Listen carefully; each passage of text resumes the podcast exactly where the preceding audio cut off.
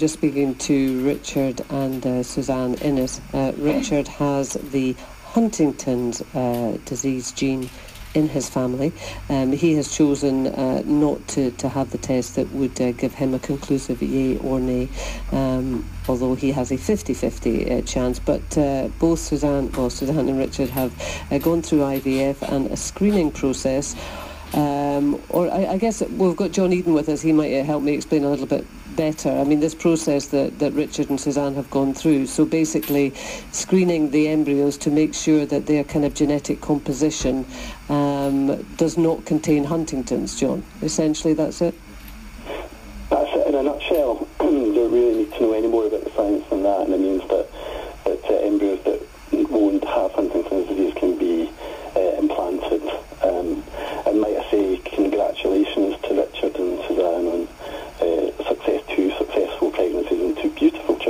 Yes, absolutely.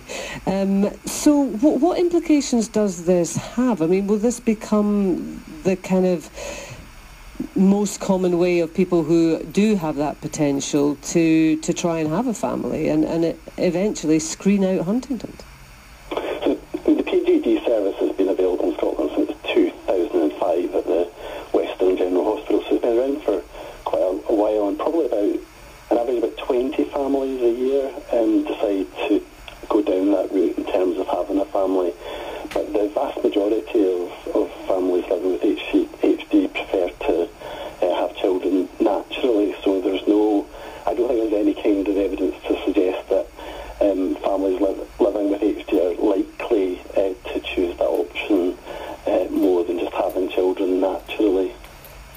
so in, in having children naturally, then that is kind of living with the risk that the child has a 50-50 chance of Huntington's.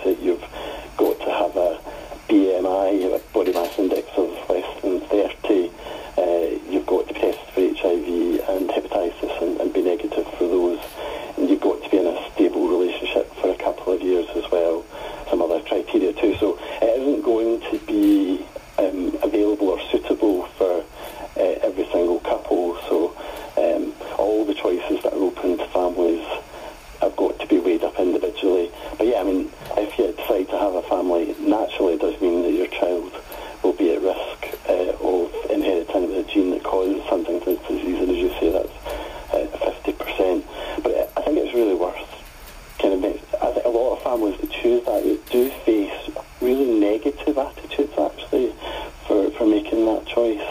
Um, and, and I think that's uh, something that we need to kind of think about and, and tackle because... From, from what point of view, why?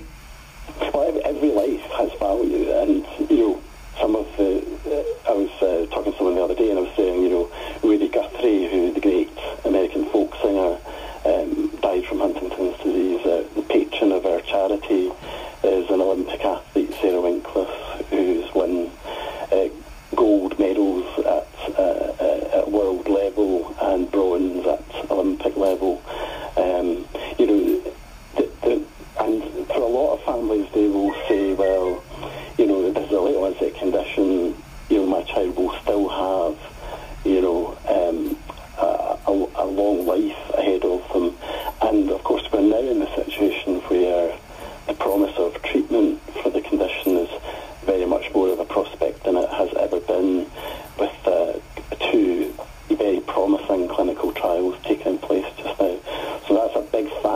families are thinking about uh, planning their families. You know, they're thinking, well, maybe my children will not face mm. uh, the, disease burden um, that, that, other generations have faced. So, so what, what is the kind of typical age of onset? Is there a typical age of onset?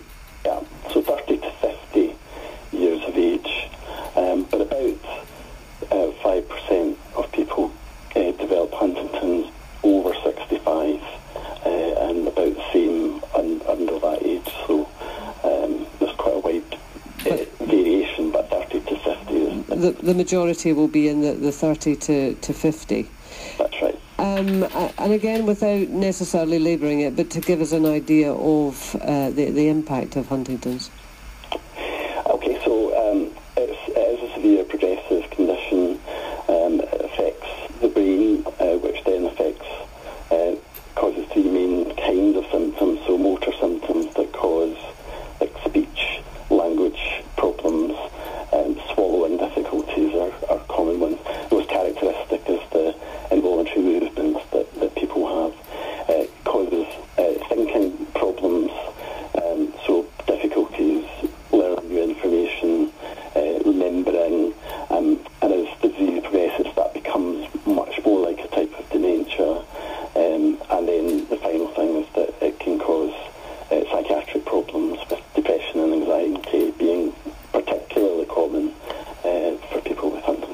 Hmm. So a very, very challenging co- condition, undoubtedly, to, to live with.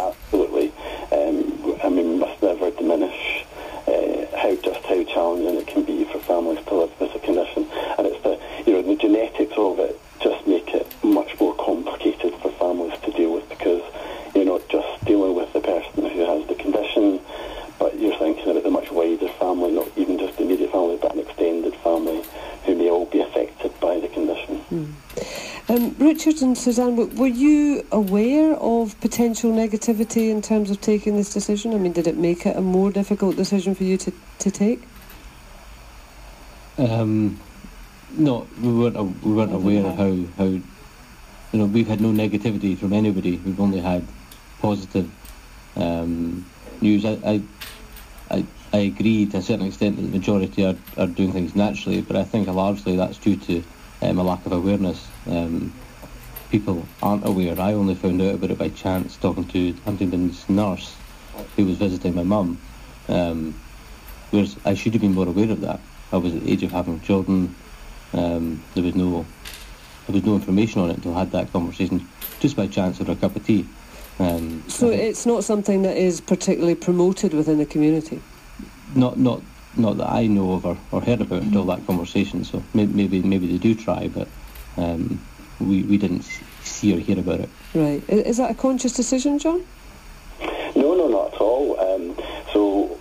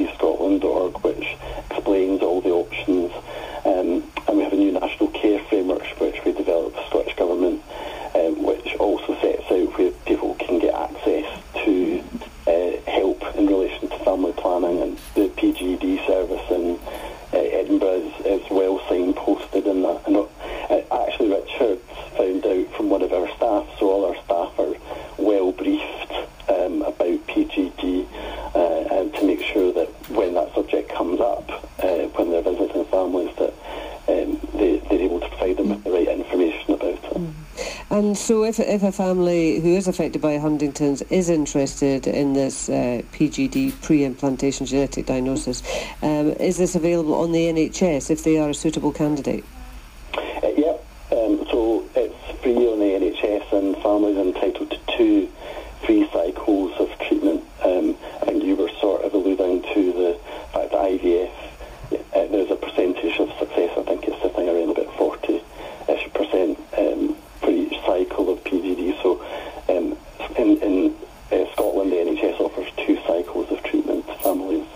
Okay.